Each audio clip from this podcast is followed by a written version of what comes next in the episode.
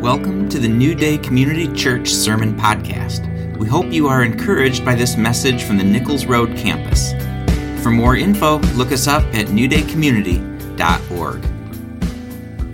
Rules of engagement um, is actually a term, it's a military uh, law enforcement term uh, that uh, is decided whenever um, uh, there's a conflict that needs to be engaged in and so, rules of engagement, if, if you if uh, if you're familiar with the term, is like whether you just stand and observe, or whether you can engage, whether you can engage with force, and of course, then if it escalates, the highest would be engaging with with um, deadly force.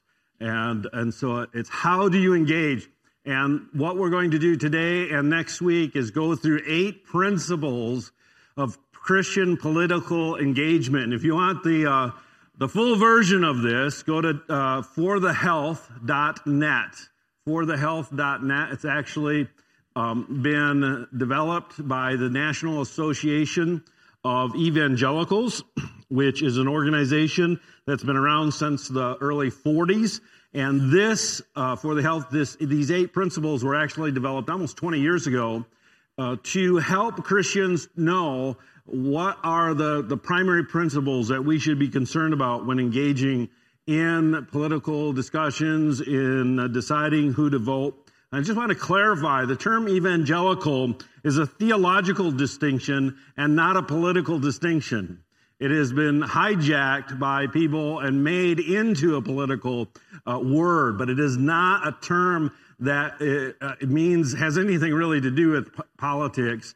And you can be uh, in any party or independent and either be uh, evangelical in your beliefs or not evangelical. And I'm, I'm not going to stand here and uh, um, explain to you what evangelical uh, is. Uh, that's what Google's for. So, and if you go to this website and you click on the the, the a few clicks through, it'll take you to the National Association of Evangelicals and uh, they actually, um, part of the National Association of Evangelicals, one of their principles is to resist being co opted by political agendas. To resist being co opted by political agendas is the official stance of the National Organization of Evangelicals, and to pursue rather the breadth of, uh, of commandments that Jesus displayed and scriptures teach.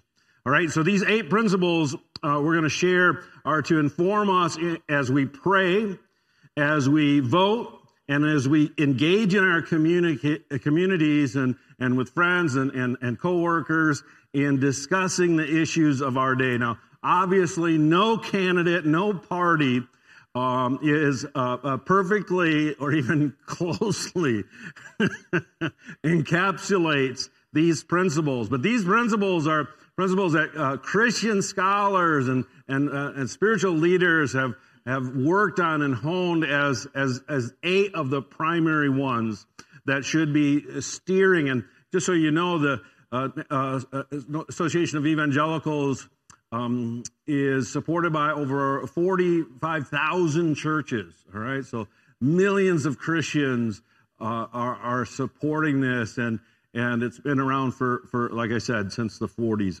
And so these principles can help us as we engage in the discussions, as we struggle with the ideas and the concepts. You know, society is pulled in many different directions, and so we need to turn to scriptures. These are scripturally based principles. All right, number one is protecting, re- oops, skip through that.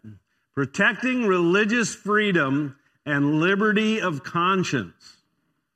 All right, so this is one of the primary principles uh, that we find, and, and as Christians, we need to carry into and, and allow to influence our political viewpoints and how we engage in our society. God ordained two institute, two coexisting institutions, the church and the state, and they're distinct uh, from each other. It's actually good that they're distinct and they both have a level of authority that's been delegated to them by Almighty God. And we see this all throughout Scripture that there are governmental authorities. And, and in the Old Testament, God would use pagan governments and militaries to execute his will. in many, many times. And he would often send uh, prophets from Israel to actually prophesy to uh, foreign leaders. And then often they would respond, and either it was a prophecy of correction or direction to accomplish God's will. So, as Christians and in Scripture, we value religious freedom and liberty of conscience. By the way, if you go to that website, you can click through and uh, the pages and pages that explain each one of these principles in great depth. I'm just going to summarize because I only have 35 minutes and the clock is ticking. All right. So the freedom of religion and conscience is, is hardwired into our constitution, into our, into the foundation of our nation. Now, Christianity is not pluralist. Okay. The word pluralist means that there's a multitude of options. All right. And, and a true pluralism is like, you know, pick and choose. It's your choice. There's freedom. Christianity is not pluralist.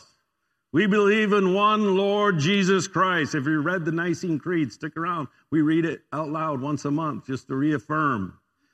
Okay? We believe that there's one truth. Jesus is the way, not a way. Jesus is the truth, not a truth. And no one comes to and the life, and no one comes to the Father except through him. All right? Jesus Christ by whom we are saved. Yet we live in a pluralistic society. Okay? In a country where there's a right to diversity and views about life and, and issues.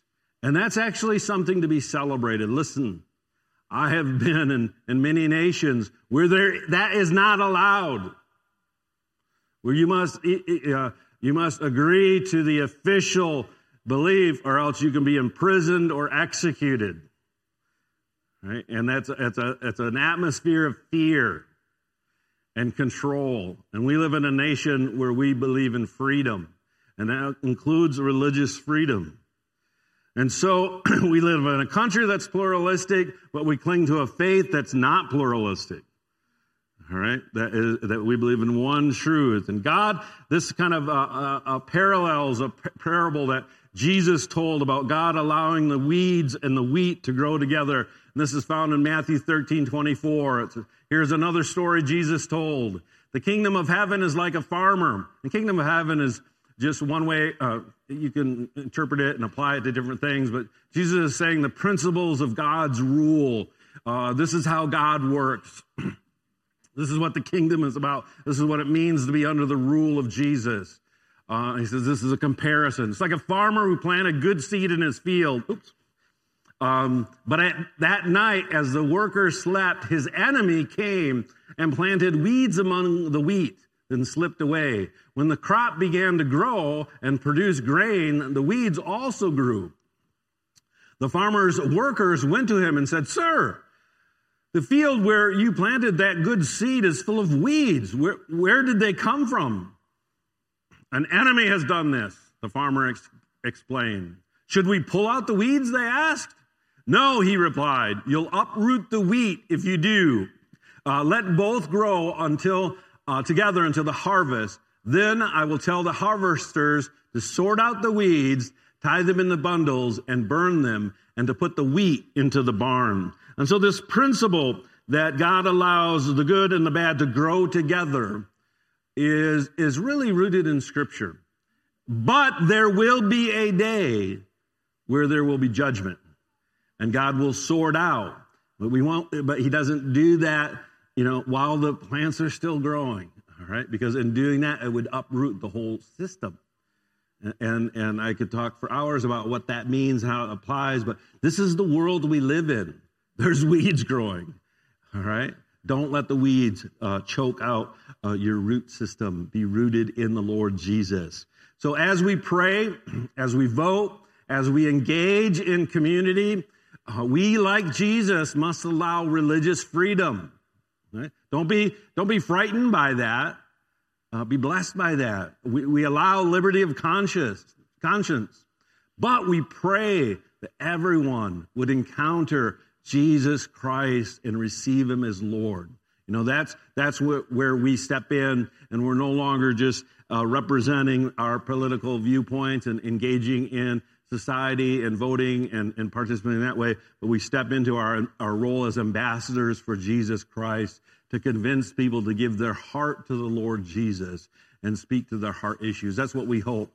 But in the meantime, we allow that, that breadth of conscience and breadth of religious express, expressions that we may not personally agree, that we may think are is contrary to Scripture, and may be genu- genuinely very contrary to Scripture, but in our society, it's pluralistic, and that's a good thing.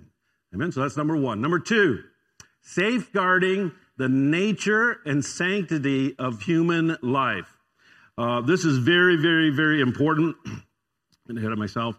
God created human beings in his image, and every human life from conception to death bears the image of God and has incredible worth. Every life from conception to death has worth and value. And in fact, there's no one that is more valuable and there's no one that is less valuable to God. And if that's true to God, then it must be true if we are calling ourselves uh, uh, children of God.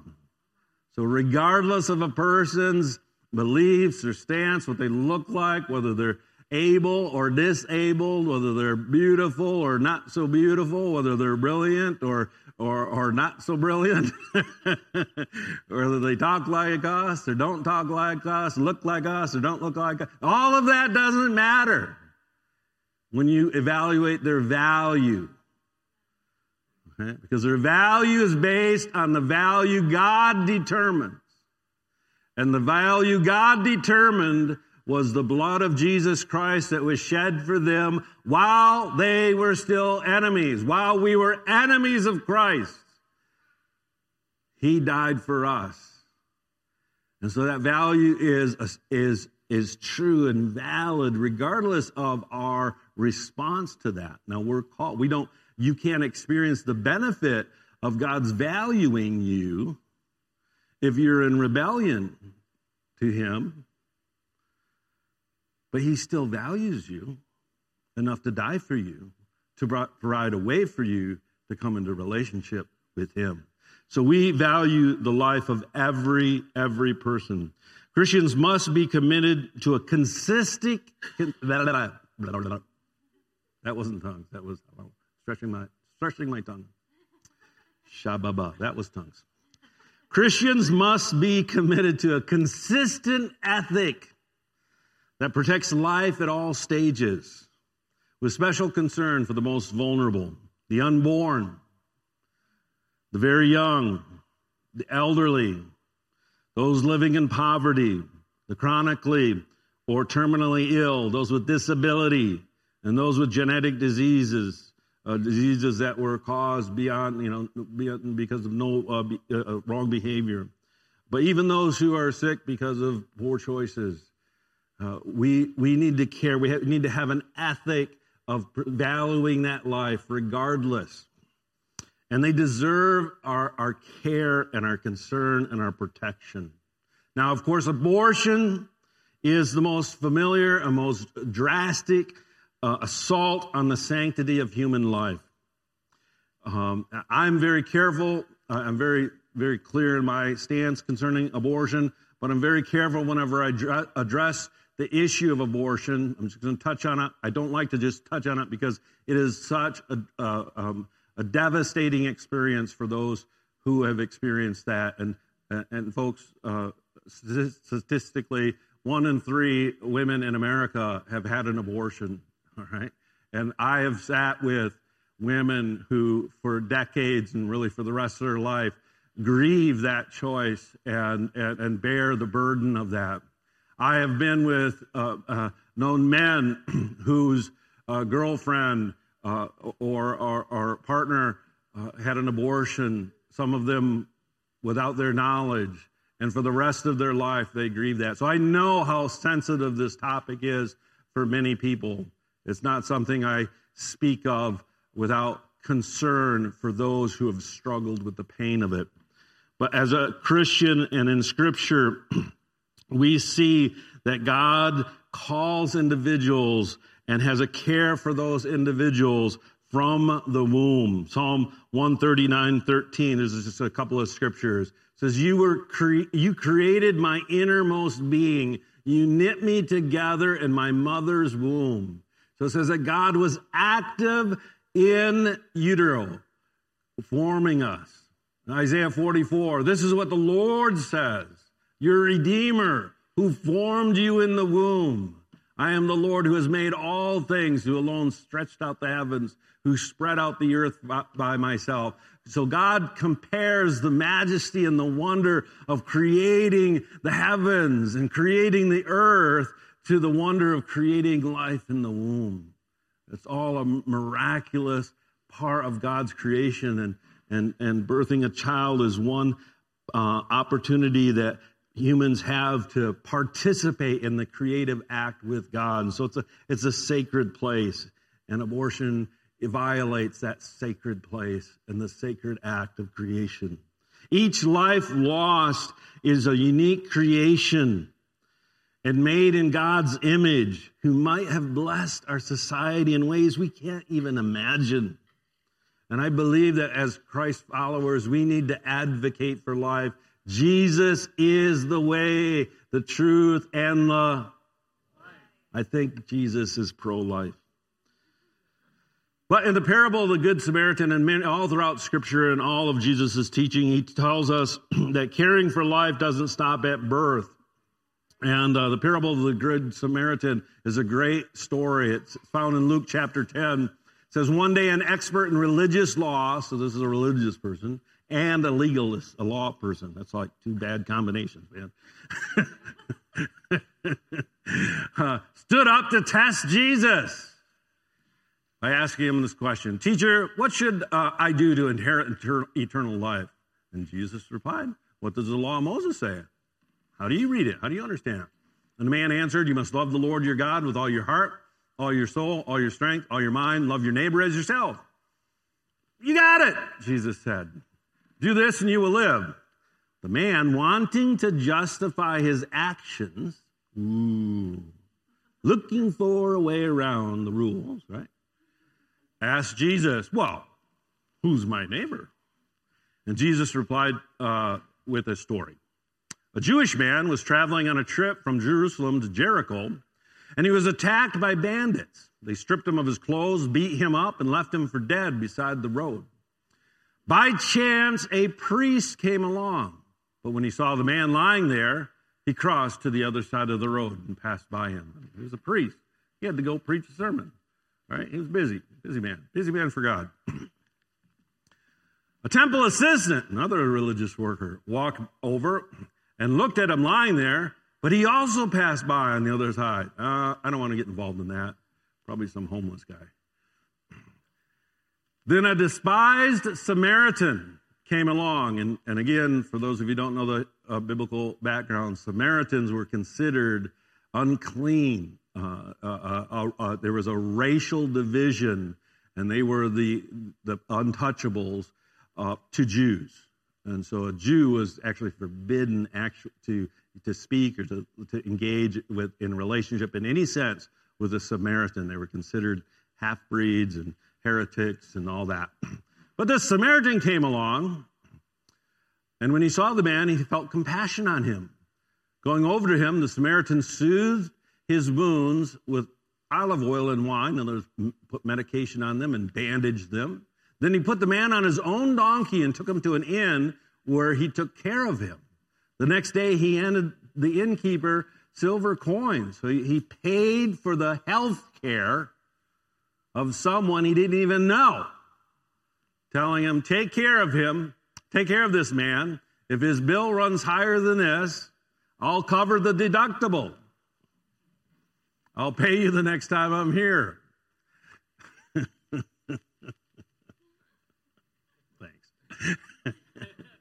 now, which of these three would you say was a neighbor to the man who attacked by the, by the bandits? Jesus asked. The man replied, the one who showed him mercy. And Jesus said, Yes. Now go and do the same. What does it mean to be a neighbor? It means to care for those who are different than you, who are in need, regardless of their ethnicity, of their social standing, of, of how much it will inconvenience you. You know what? If someone has a need to be a good neighbor, you care for that need. Right? And this is ultimately uh, shown by Jesus Christ when he died on the cross. He didn't just die for his friends. Actually, at that point, all of his friends had abandoned him. He died for every man, woman, and child. He died while we were still enemies of him. He gave everything he had to care for the least, to care for whoever would respond. And so Jesus not only taught it, but he lived it. And he demonstrated it in the ultimate way by dying on the cross to rescue each and every person that responds by faith to him with, uh, by believing that he died for their sins and accepting him as Lord and Savior to rescue them and to care for them. You know, salvation means uh, being made whole. It, involves the idea not only of rescue from sin, but from sickness and from the influence of Satan. And so Jesus is the good neighbor that is caring for us. And as Christ uh, followers, we need to care for those in our community that have need. So, uh, I missed it. uh, a slide, sorry. As we pray for, vote, and engage in our community, we need to ask how can we best protect the value and sanctity of human life? Listen to that. As we pray for, vote, and engage in our community, how can we protect those who are most vulnerable? Yes, the unborn, but also the disadvantaged and the oppressed. Uh, how can we care for those? How can we uh, uh, uh, support those in political positions and, and political issues that, rep, that reproduce or represent this value that we find so clear throughout Scripture and the life and teaching of Jesus Christ? Okay, number three, strengthening marriage, family, and children. Throughout Scripture, Bible, uh, the Bible is very clear about this that family is central to God's vision for the life of individuals as well as society.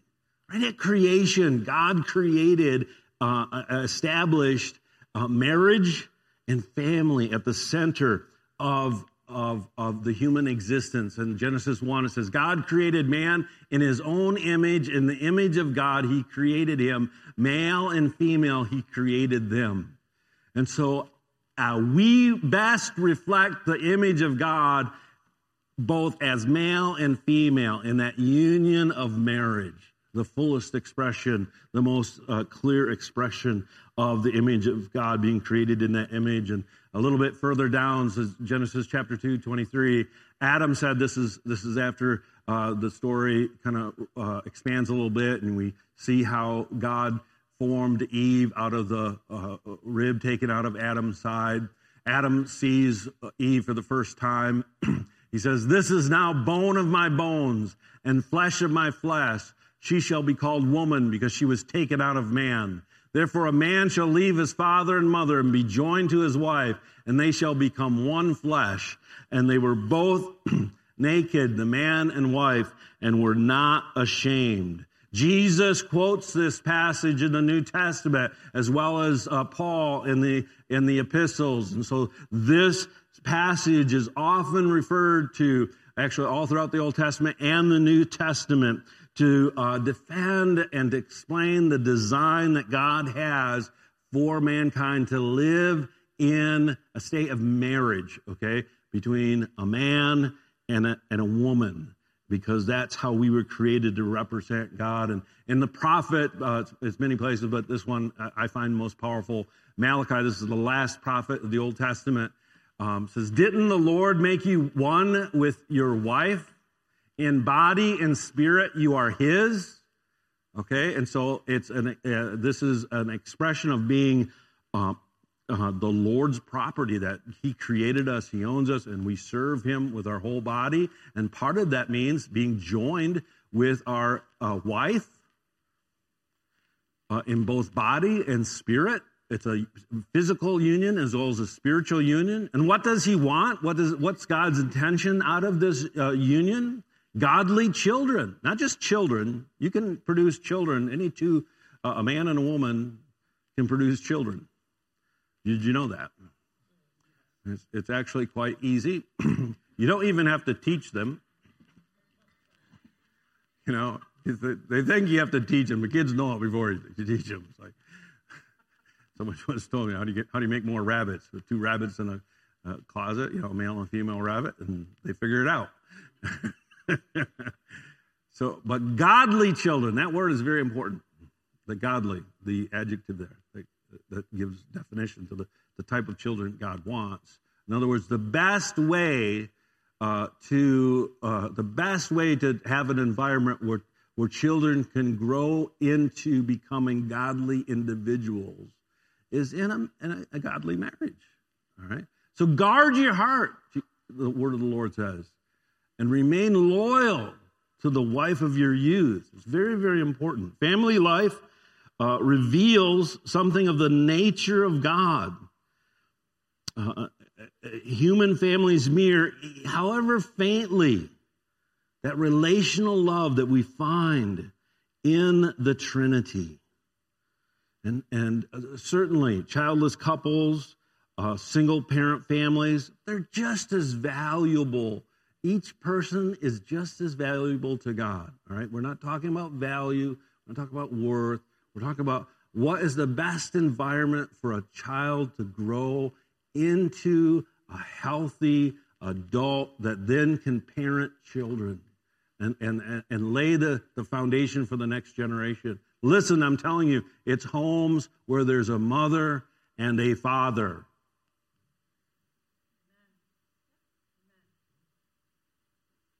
Ideally, with the husband, the man, and the wife, the woman, living as godly examples, both as individuals and as a couple.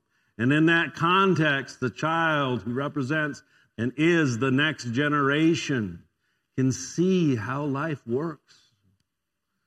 But when there's not both the husband and wife, the man and the woman, that the, the child uh, is comes to, then there's a deficit there. And yes, God can compensate, and and you know, in our in our society, um, I think it's about half of children uh, grow up in homes without their uh, both biological parents, and probably more than that now. So, yes, God can redeem that. Thankful, thankfully that He can redeem that. But this is a principle that this is what we strive for. This is what we fight for. This is why marriage is worth fighting for, because it sets the standard for the next generation. It leaves an inheritance. Um, we believe in the historical Orthodox position of the church that marriage is between one man and one woman, and that is that that was God's intention from the beginning, and it is God's best for each individual. And although we make we do grieve and repent for any ungodly way that we may have treated those in the LGBTQ plus homosexual, I don't know what the best term to use for that, gay, homosexual community, those uh, individuals that are uh, living uh, in that uh, lifestyle we need to treat them with love and respect because God loves them. And, and, we, and we treat each individual with dignity. And so we, we grieve how uh, Christians have mistreated and maligned and used hurtful words and behaviors toward those in that lifestyle. Nevertheless, nevertheless, we hold fast to the truth of Scripture that is consistent throughout of the goodness of, of, of marriage in the biblical design, the way that God uh, intended it. Actually, it's in the sharing and sacrifice of a biblical family life um, that we learn so much, and and and it, and that that that life in the context of a family as as depicted in scripture as and and I, I agree I agree I know that it's the ideal and I don't know anyone that's lived the in the ideal family right you know um, often when I uh, meet with families it, it usually comes up in in preparations for funerals as they're kind of explaining the family dynamic and I, I think it's in every family of every funeral I've ever done. We, we meet with the family beforehand to plan things out. And at, at some point, people will say, because they're saying, oh, well, you need to be careful of Uncle so and so, or, oh, boys, you know, this person. And they just look and say, really, our, our family's a, a soap opera. And I always look at it. I've, every funeral I've, I've, had this, and often in, in weddings too, because it's like, be careful of Aunt Susie because she's really sensitive um, or whatever. And I just smile and say, listen, every family is that way. You just don't know it. If I were to tell you all the dynamics of my family, you would be shocked. Okay? We don't have time for that. It's a soap opera, man, I'm telling you. And it's still going on. but we, uh, the sharing and sacrifice of a biblical family life stands in contrast to an overemphasis on personal freedom. Personal freedom is important. But you know what? In a family, you have to sacrifice your personal freedom and your rights. You learn that in the context of family. Marriage, sexuality, uh, biblical sexuality, and family life are fundamental to healthy societies. And whether you're married or single, it's in families that you best learn mutual responsibility, how to live together um, with our commonness as well as our distinctions, the things that we have in common and the things that we have different. We learn the give and take of living together, of love and trust and justice and mercy, of denying yourself for the sake of others and the well-being of others. So, so, so family is essential to society and it's essential I think it's it's way more important to God than politics or or other agendas. It's it's the family.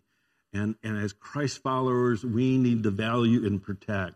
So as we vote, as we pray, as we engage in our community, strive to uphold biblical definition of the covenant of marriage, biblical sexuality, and the sanctity of this thing called family, while humbly recognizing that other people are going to be, be in disagreement. And, and don't react, don't be defensive. Actually, honor that religious freedom, that freedom of conscience. That other people are going to have uh, different decisions and make different choices. In the end, we trust that God's will will prevail. And as we live it out as examples, we best uh, enable that example to be demonstrated. Right? So take care of your own house before you judge someone else's. Everybody say amen. Okay. Number four, seeking justice and compassion for the poor and the vulnerable. Jesus summed up, um, sorry, Jesus summed up God's law by commanding us to love God with all uh, we are and to love our neighbors as ourselves. That's a great commandment, right? Treating others justly is evidence of being motivated by love. In other words, you treat others with justice, it's because you love them, you treat them fairly. All right? Justice, most Christians don't understand this. Most, most uh, uh, people that study the Bible miss this completely. I don't know how they miss it, but justice is the main theme of Scripture. You know, every book has a theme. If you write a paper, there's a theme, there's a uh, uh, uh, primary idea that's being communicated through the whole of the uh, the whole of the uh, document, or the whole of the book, or the whole of the story. What's the, what's the main point of the story? Listen, the main point of the story of the Bible is justice. Now, don't be sidetracked when people put a word on there like social justice or, or other type of justice you know, that, and then twist the, the meaning of that. Justice, treating people with equity and fairness and with truth and righteous, righteously, actually the word righteous is rooted in justice. Okay? You can't have righteousness, you can't be right without being just. The Bible, uh, the story of the Bible starts out with mankind being created by a loving God, but then violating that love of God, violating God's character, His values, His law by sinning against Him and one another.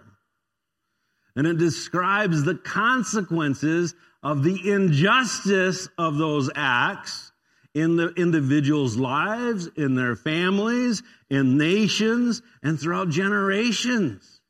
So all those stories of catastrophe and wars and devastation as a result of sin is teaching us that living in, in injustice or acting in an unjust way has consequences.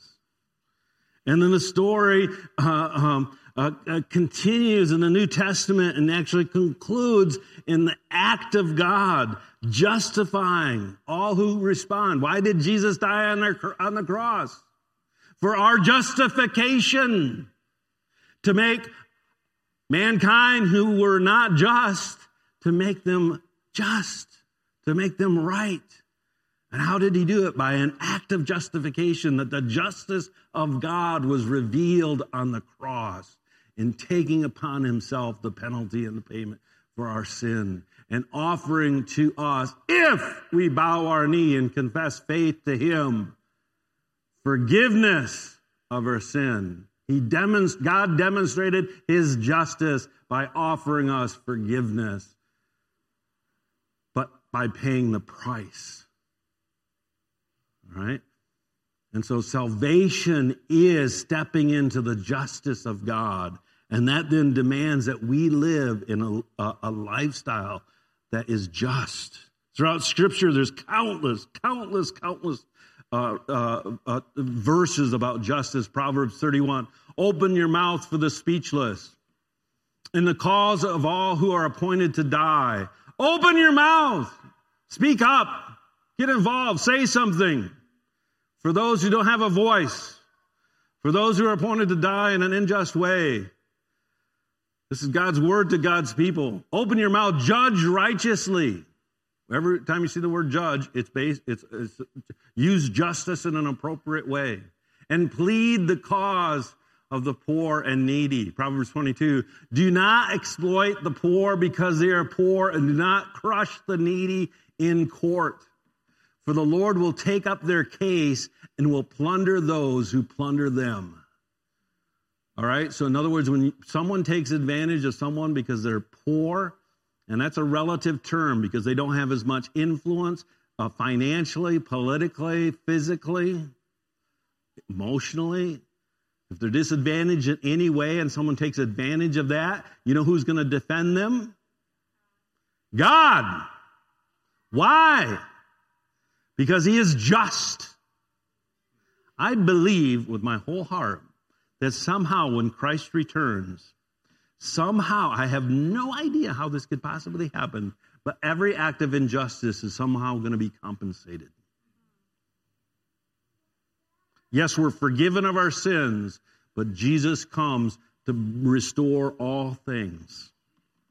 And we're going to see that. A couple other scriptures Isaiah, learn to do good, seek justice, help the oppressed, defend the cause of orphans, fight for the rights of widows. And of course, Micah 6 8, uh, Pastor Bill's uh, favorite verse, I think, right?